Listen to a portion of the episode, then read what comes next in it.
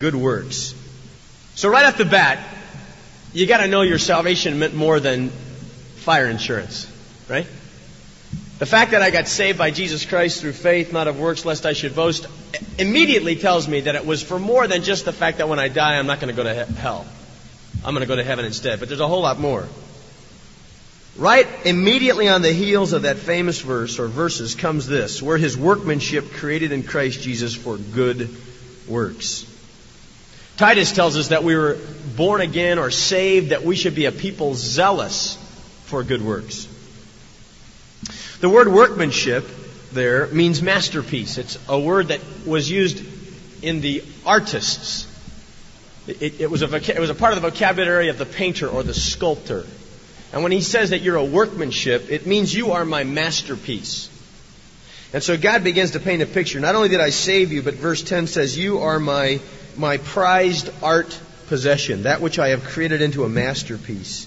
And why have I, why have I done you so delicately? Why have I done you with such painstaking time? Why have I created every element of you just the way I have created you? So you could be involved in good works. Well, what about those good works? These are the very works which God prepared beforehand. Well, beforehand, before the foundation of the world, that I should walk in them. Where are we going in 1986? I think it all starts with the understanding that when I got saved, it meant more than me not going to hell. It meant that God, in that recreative process of being born again, made me a masterpiece. A fine, delicate piece of art in which He left no detail out, in which nothing has gone undone, and He looks at me and He says, remarkably enough, You're a masterpiece. And then as I understand that, to tie in that why did he do all that to me, it's right there. So that I could be involved in the good works. Good works that he prepared beforehand that I should walk in them. I don't know, do you sense that in your life? I, I know a lot of you don't. A lot of you do not sense that. A lot of you do not experience the incredible joy and wonder of that whole reality. I'm not saying you're not saved. I'm saying for one reason or another, the good works. Now, I'm not talking about um, not going to naughty movies. That's not a good work. I mean, it's good, but it's not a good work in the sense here. When, when the Bible talks about the fact that you and I are redeemed for good works, it means that at the point of our salvation, God is dreaming of great things to use our lives to do. Phenomenal things, mind blowing things. Each and every one of us has potential to be used in an incredible way in the kingdom of God. So my question comes again Do you sense that? Are you experiencing that? Or are you just kind of muddling through life, taking, you know, hardly one day at a time?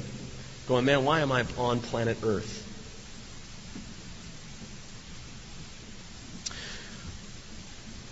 I want you to sense that.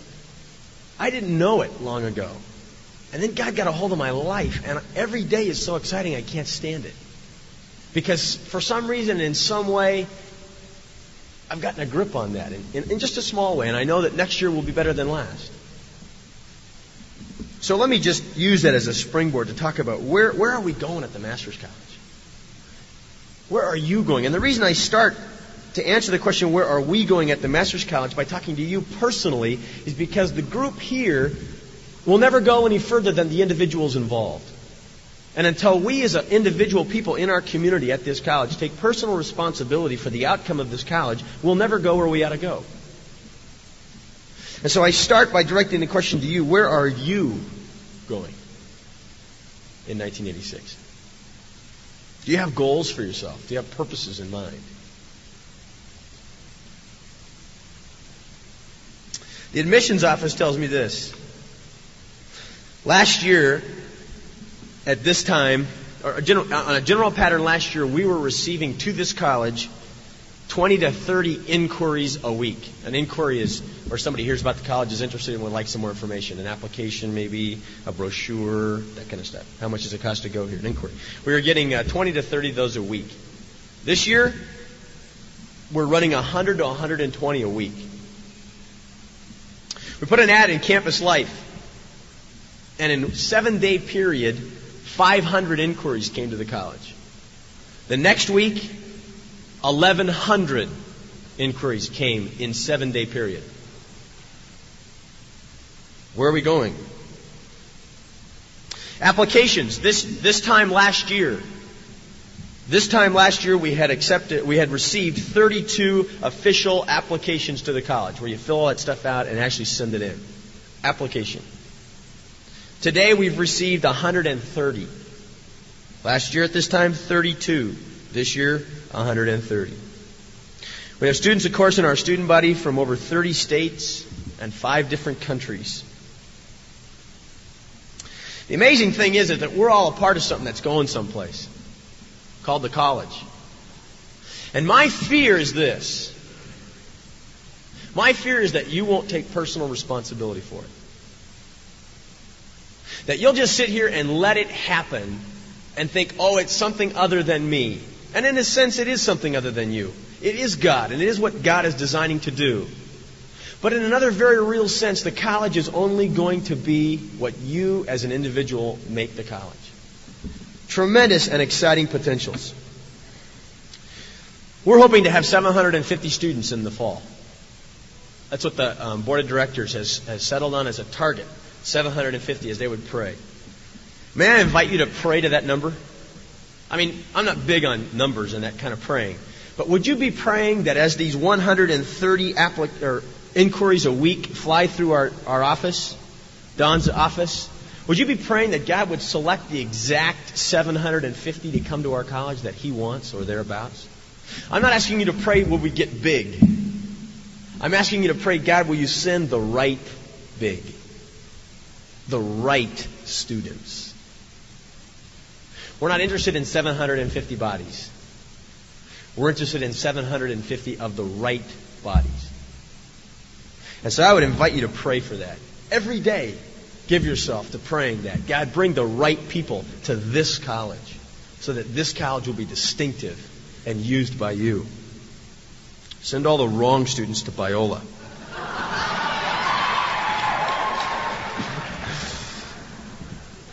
I have another prayer request. Some, the Dixons gave us, uh, what, $1.27 million, right, last semester. I've never heard of anybody giving a gift that large before in my life. Now they give, gave most of that, the million, towards dorms. We that kind of pays for one of them. We have to have two. We need two dorms. We need another 1.4 million dollars for the second dorm. Would you would you pray for that consistently? Don't demand it of God, but consistently let Him know that we need it, and that if it's in His plan and in His will, please work in the hearts of those who have it that they give it. With that, with those two dorms, then we could conceivably house the 750 students that it appears we need to house. And the reason the board of directors came up with that number wasn't because they thought, oh, that'd be a nice number. It's, it's, it's kind of based on all the inquiries and all the applications that we're getting. We could probably have a larger student body, but they had to cut it back to where we thought we could have the money to house the people. So be in prayer for that. Be in prayer for that money. And also be in prayer for the permits. For the permits that it takes. You want to be a part of a miracle in 1986? Pray for the permits. The historical uh, pattern, I am told, at the college for a building from beginning to end, it takes historically two years since we say go to when we finally walk in the door and say, hey, nice building. Typically, it takes two years. Well, we've got a few months between now and August. You want to be involved in a miracle? Pray for the permits. Pray for the contractors. Pray for the money. Pray that God will build the cotton picking dorms. Take personal responsibility for that. Do you understand what I mean by that? Don't let the responsibility that the dorm gets built rest on Bob Provost's shoulders. Don't let it rest on my shoulders. Don't let it rest on MacArthur's shoulder. You need to feel a personal burden for those dorms getting done. And the way to express that is through your constant, diligent prayer before the throne of God. I mean, if you want it. If you don't want it, don't pray. I, I would think we'd want it. Sky's the limit. Where are we going? We took a look around the country, and we thought, you know, if we could get a guy to head up a master's program here at the Master's College, who would it be? And so we began to look. And, you know, Dr. MacArthur and Mr. Provost and Dr. Stead and all these guys. We can look all around. And we find this guy who we say if we could have anybody in the country, this is the one. Three weeks ago, he signed a contract and he's coming to this college. His name is Charles Smith. Dr. Charles Smith. You heard him in chapel last semester. He's back at Grace Theological Seminary in Winona Lake, Indiana. Now, you may not have been thrilled with his message, but the guy was everything we wanted. Tremendous, two things, two basic things about him. Tremendously faithful to the Word of God. Great man of Scripture. And second, he's an incredible administrator. Now, if you want the guy to head up a new master's program, you better be both of those, right? He's coming. He'll be here next fall, this fall, a few months from now. That's exciting. What's he going to do? He's going to start an MA program, and eventually it'll have four different tracks. We don't know of anything like it on the earth today. One of them, one track will be an expository preaching masters, where we can take guys who want to preach the word, who maybe have had seminary experience, maybe they haven't, but a lot of times when you go through seminary, they teach you everything but how to communicate the Word of God. A lot of guys out there filling pulpits who do not know how to communicate the Word of God. So we're going to start a program to teach men how to communicate the Word of God. Expository preaching. Another track that should start in the fall of 87, which is two years from now, both of these should start then, will be a discipleship. A master's in discipleship. Huh? Pretty exciting thought will train men in the fine art of discipleship so that they can go back to their church and hold a position in their church to infiltrate the concept of discipleship in their church. Churches are crying out for this stuff. And then with in the future beyond the fall of 87 would possibly come two, two other ones, one in biblical counseling and another one in evangelism. Hey, these are exciting things. That means with time, we're going to have a bunch of master's students, masters as in degree student, here, refining their tools for expository preaching and for discipling people. Tremendous. What about where you live? What about where you live? Up in the dorms, around here. We heard just a lot of concern about the inability to get any sleep in the dorms. And so we thought, well, how about quiet hours from 10 p.m. to 7 a.m.? And we're giving that a shot. We'll see how it goes. But the concern at that point was, well, could you give us another place to study? And so, effective next week, the dining center, in the student center, dining center upstairs, will be open from 7 to 11 p.m. for the purpose of study. So you guys can float up there. It's not the tight, restricted study that's required of a library for a library to be a library, you know, where you got to keep it shh. This will be up there and, and it'll be monitored in a sense so it doesn't get totally out of control for those of you who really want to study. But it'll be kind of a group study place where you can talk and study and do group projects and sit around a table and cheat off each other's. No, I didn't say that. You know, but where you can get up there and kind of have a little more relaxed place to study. But, and then that's going to open the lounge up Hotchkiss Lounge for a whole other thing. Um, I was at the ASB meeting last yesterday, and it's in their heart um, to get a stereo system for the lounge, and and put some speakers up there and a tape deck. And before you panic, saying, "Oh my gosh, what am I going to be listening to?" All you got to do, and they'll explain this to you later, but all you got to do is just submit a tape, whatever you want, whatever kind of music you want, and they'll filter it through the ASB and then maybe through the dorm staff and, and whatever kind of makes it through that, and just an effort not to offend people, um, then there'll be a, a, a tape deck up there with all those tapes, and that stuff can just run. And as we hit the spring months, and it's two or three in the afternoon, you don't want to study, kind of relax, you throw the music on and just have a great time. Try to create some of that atmosphere. So we've got some changes coming in that area. Where are we going? Where are we going this summer? You remember Tom Maharis? He came to speak to us about New York City. Well, I had the privilege of going back to New York over the break in an effort to solidify some of the details that he was talking to us about. I know many of you are interested in going back to New York. We'll be going back, uh, and this would be something you want to write down if you're interested in going to New York. The uh, last two weeks of June and the first two weeks of July. I'll be back there for a month. New York City. Uh, I had the most incredible experiences when I was there. I showed up there and they introduced me to this guy named Pastor Willie Bobby. I knew I was in trouble from the start, right? So it's like freezing, you know, and it's the sun's out and there's no clouds, but you got all these jackets on and you're trying to stay warm. And they say, "Hey, let's go downtown." And I said, "Okay, fine." So Tim Rafalovich went with me, and we had a great time. And so we get there, we're standing on the subway dock, and I got my camera here, you know, so I can take some pictures. I look like a typical tourist. And uh, the subway pulls up, and the doors open, and Tim and Pastor Bobby step in, and I think, hey, now this would be a nice picture. So I kind of step back, and I'm focusing, and all of a sudden the door's shut. I'm going, hey, let me in. Hold it. Because I, this is like a hard part of town, right? And I'm thinking, oh my goodness.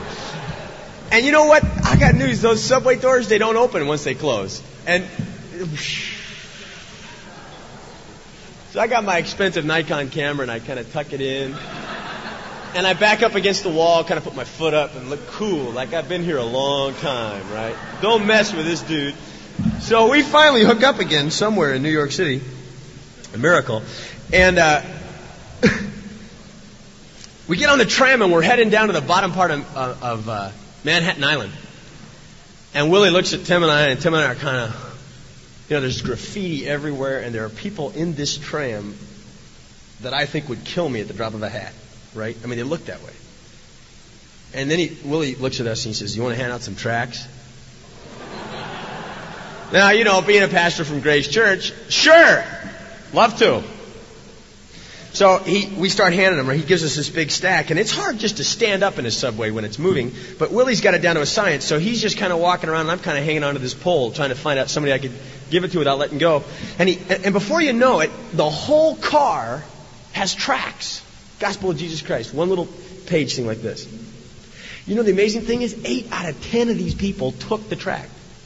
I mean, when you talk about handing out tracks in California, you may as well just throw them on the ground, you know, because that's where they end up anyway, right? Eight out of ten of these people took the tracks, and six out of the eight were sitting right there reading them. And so while the first second when he said, let's hand out tracks, nobody is there is reading the gospel of Christ. They're all just kind of sitting there like bumps on a log. And in a matter of minutes, literally just minutes, over half the car is reading the gospel of Jesus Christ. So we all kind of come back to the middle and we're standing there and this lady comes up to him. And she says, did you hand out this? And, and he says, yeah. And she says, uh, he says, Oh, could I give you my phone number? New York City? Subway? Give you my phone. That's like saying, Would you come rape me tonight? You know?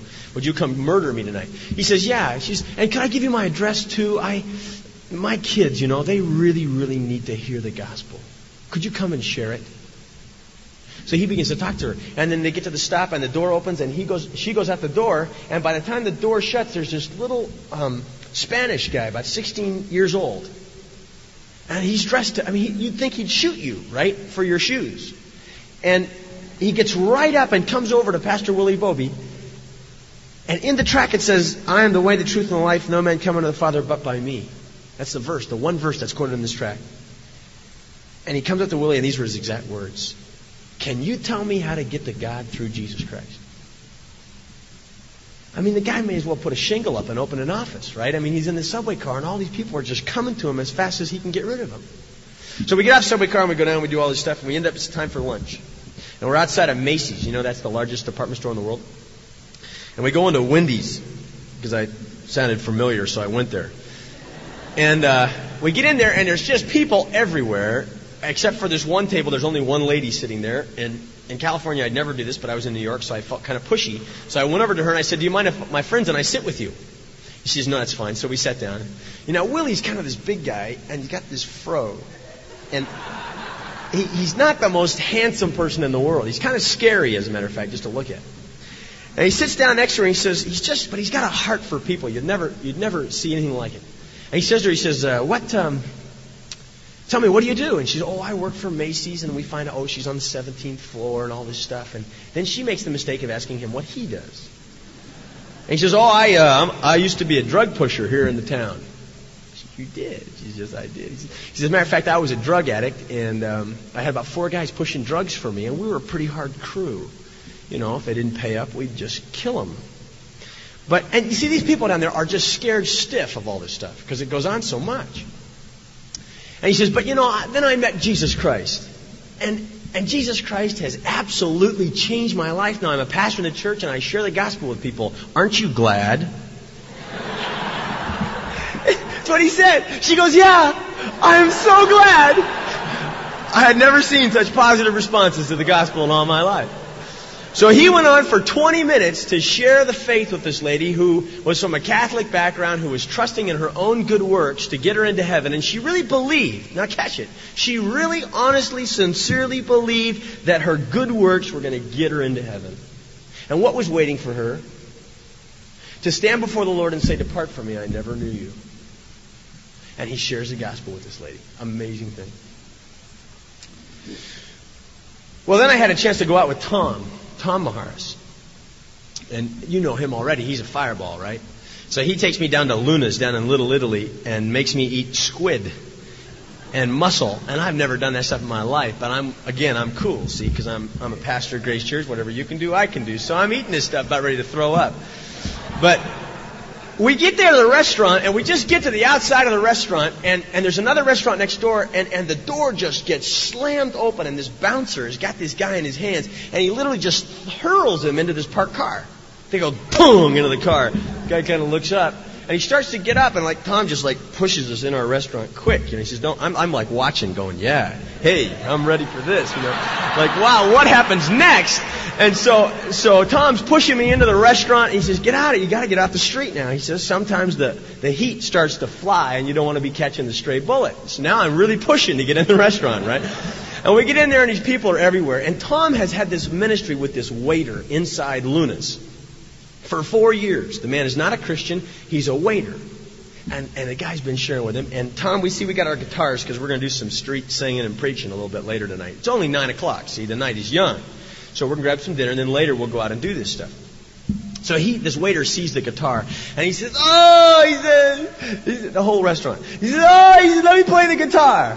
And so the guy comes over and gets Tom's guitar out and he starts playing. He's really good jazz stuff, right? And, the, and all of a sudden the boss yells at the waiter because the waiter isn't tending to his tables.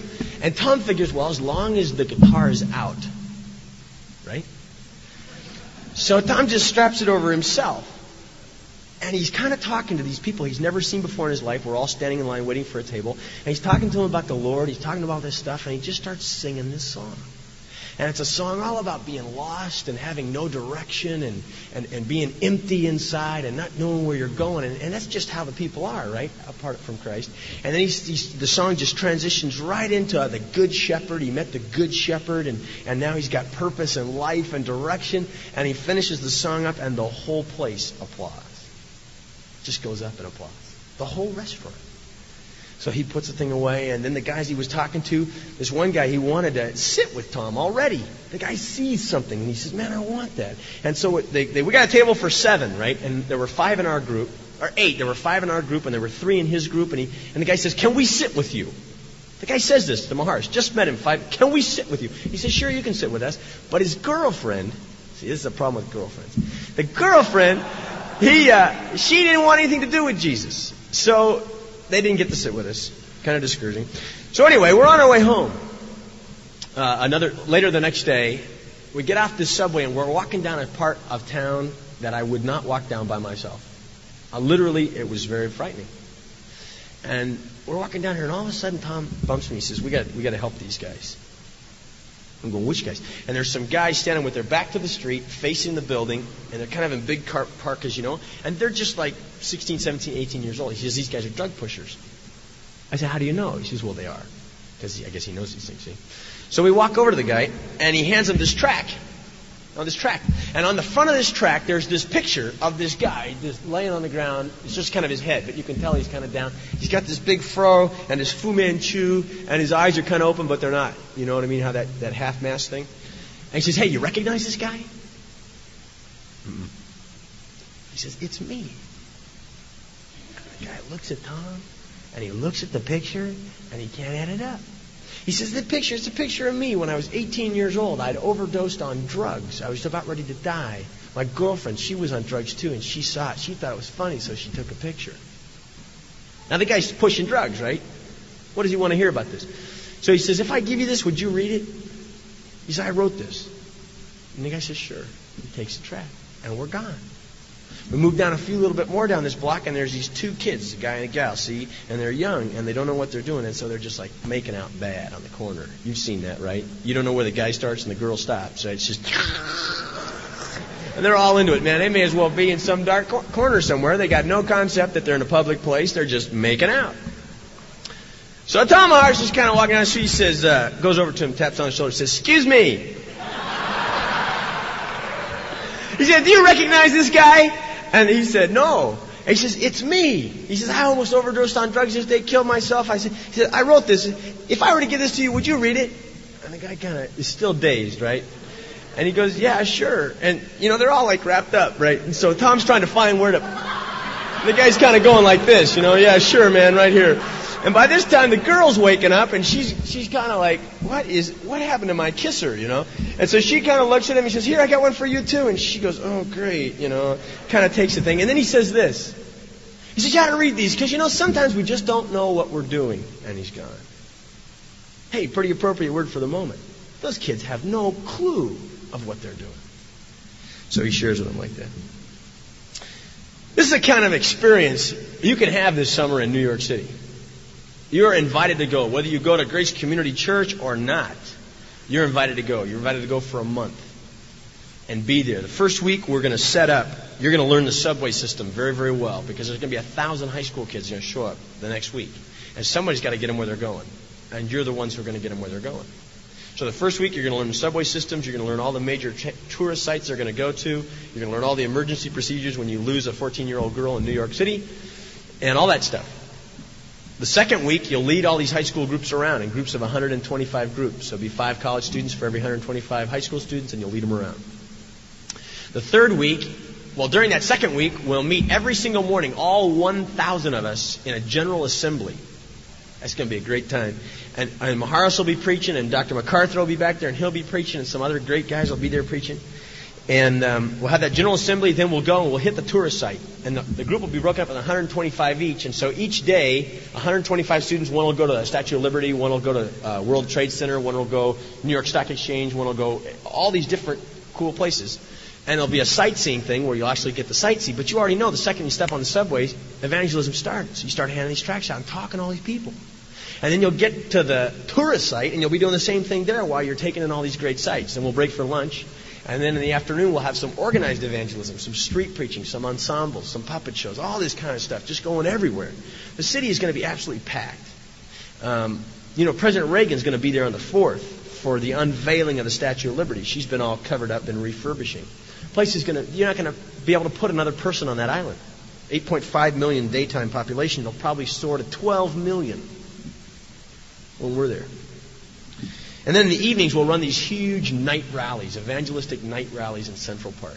It's going to be a great, great week. Third week now, we're going to stay right by the Manhattan Bible Church. We'll be staying in their church, and we'll be ministering to the projects that are right in the in the neighborhood there. Now, these projects are typically state-built things, and they go up about 8, 9, 10, 15, 12 stories, and they are just literally cubicles, and they stick more people in there than can fit. It's like how many people can we get in a phone booth, right? Well, how many? You know, the city officials are saying, how many people can we get in a project? You know, and they're just and they're just loaded. Well, they're all around there, and and not very many of them are coming to Tom's church, and all of them need to. So we're going to evangelize there the, the third and the fourth week. If you're interested in that, you need to uh, on the way out there should be an information sheet. It's called New York Gospel Outreach, and I'd invite you to think about that. Why should you go on that? Beyond the fact that you're going to see New York City like you've never seen it before, which is easy for me to say because most of you have never been there before, but you're going to come back with a totally different perspective and you're going to change the school. You'll have a tremendous impact on our very, very perspective of the school. we could get 50 of you to go to New York City for a month this summer, the school will be radically different come fall. Radically different. So I'd encourage you to go. Where are we going? Where are we going with our chapels this semester? We're running out of time here. A lot of things are coming down. Let me point out a few. Do you see where it says missions there on Wednesday, February 5th, Bob Provost, and it starts a series of missions chapels?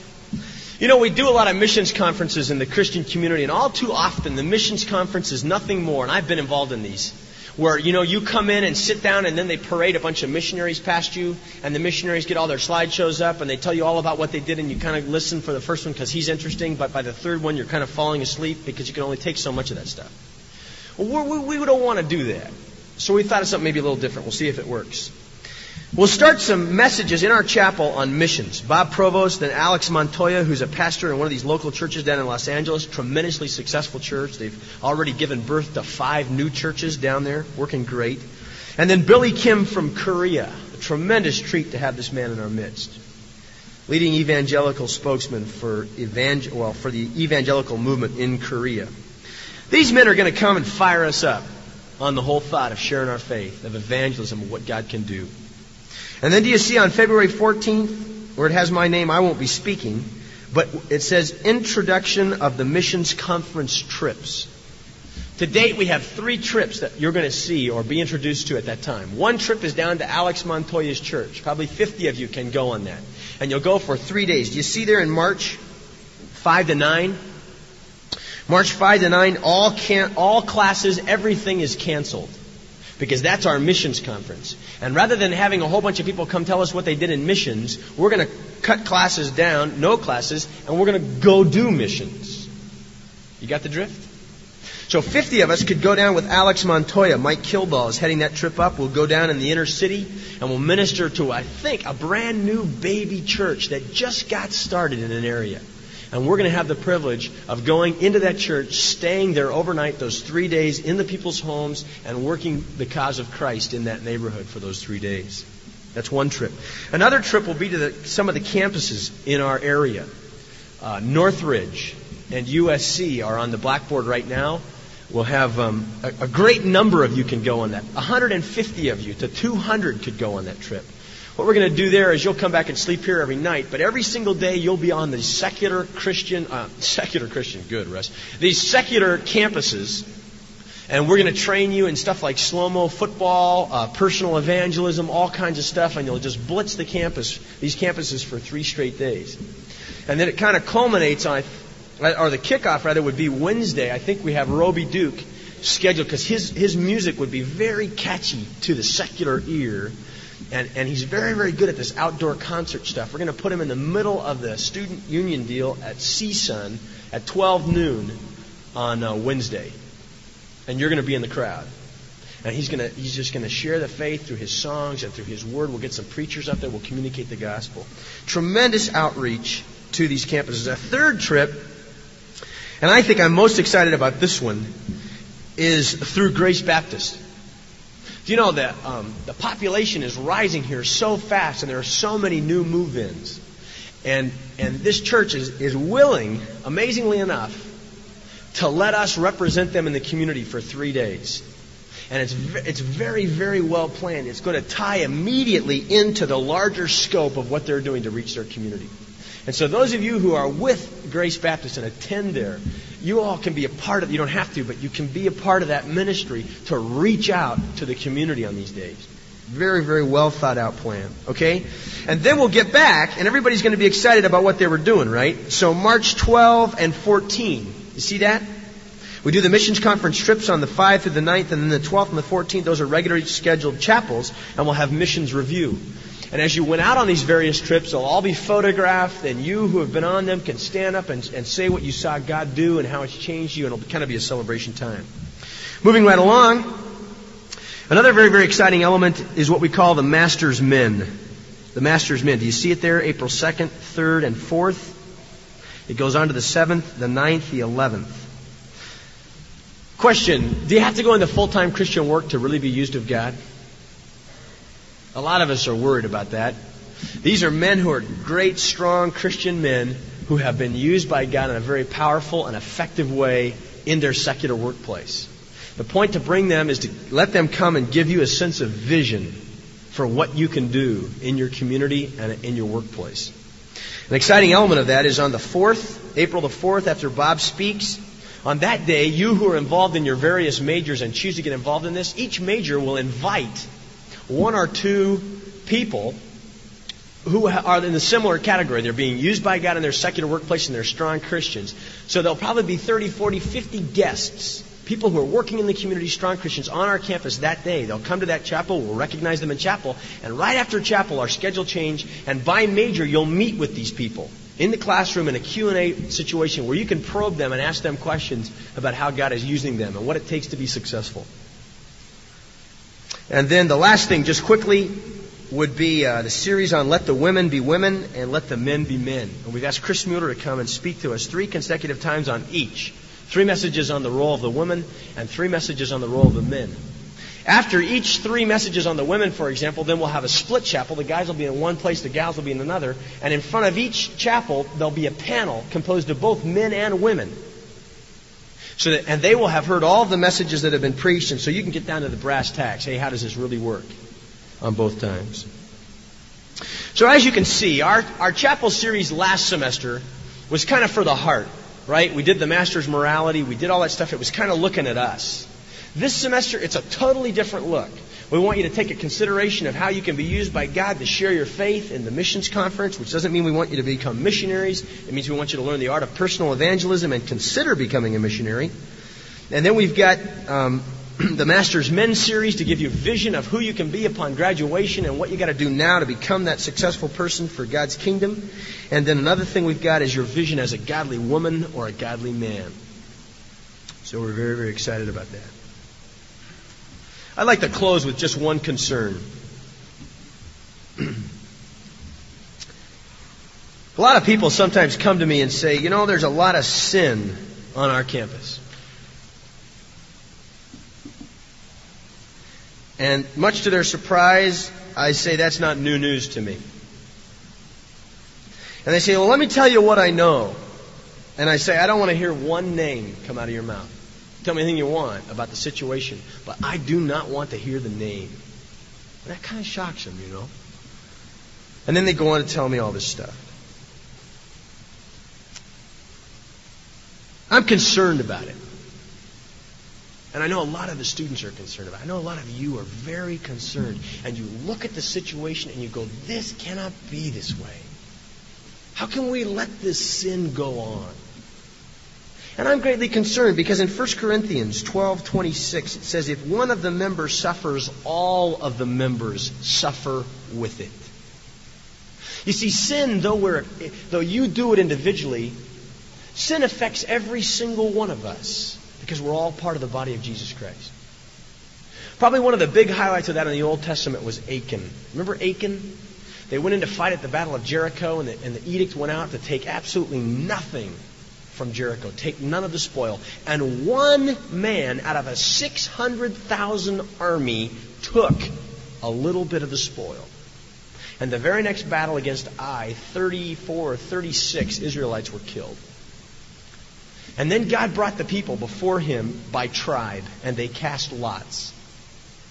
And the 11 tribes made it, but the tribe, I think it's of Judah, was pointed out by the lot. And then they went down that tribe by family, by big family group, and they kept having to come before the Lord and coming before the Lord, and the lots were cast, and they kept narrowing out, no, it's not that family, it's not that family, and they kept zeroing in until there was only one person left, and it was Achan. Now, God does not have that design for the New Testament.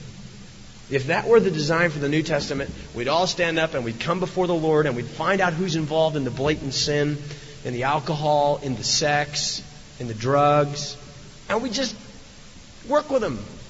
Repentant heart will work with you. Hard heart, goodbye. Right? That's not the way it is in the New Testament. But you know what the plan is in the New Testament? Personal confrontation. Personal confrontation. So people get upset. There's too much sin at the Master's College. I agree. You want to know the solution? Take personal responsibility. Matthew 18 says, If you find your brother in sin, go confront him. It's not an option. It's not an option. That's why I don't care to hear names, because I'm not going to have somebody tell me that somebody else is doing wrong and then go do it and, and say you're doing something wrong. Because that's not biblical. What's biblical? If you're aware of the error, if you're aware of the sin, you go confront. If the person is won and they change the pattern of their life, praise God. Why should anybody in the administration ever need to hear about it? If the person does not want to repent, then you bring others who know of the sin or who know of the brother and you confront in the presence of him. And if that doesn't cut it, then eventually the person is revealing a pattern of hard hearted sinfulness and he needs to be removed from the community. But you know what? That's your job, not mine. That is your job, not Dr. MacArthur's. If you're upset about the sin at the Master's College, do something about it. Confront the brother. Hold him accountable for his holiness. And of course, now we're not talking about ticky tacky stuff. We're talking about real sin. And it's here. You know what? It's on every Christian campus. It's in every community. Jesus said in the church there'll be wheat and there'll be tares. I was counseling a person not too long ago who related an incident in her college life. And she had become impregnated and because of the peer pressure decided to get an abortion. She was from a Christian college and she went down to a local abortion place. And they began to ask her the normal information, what's your name, you know, some of this stuff. And somehow in the survey they said, what do you do for a living? And she says, oh, I, I don't work, I go to school. Then she said, uh, what school is it? And at this point the girl began to cry because she realized that coming from a Christian college, she should never be in this position. Of course, it happens. But to be there. And she finally was able to stutter out the name of her school. And this was the response of the lady. She says, Oh, my dear, my dear young lady, you're not the first from that college. We have a list of 20 to 25 gals from your Christian college that have already had abortions here. If I told you the name of the Christian college, you would be absolutely flabbergasted. Sin is a reality on the Christian campus. I was talking to Dr. MacArthur. He told me he had a homosexual as a roommate at Bob Jones years ago. Oh, nothing personal. Here's the point, gang.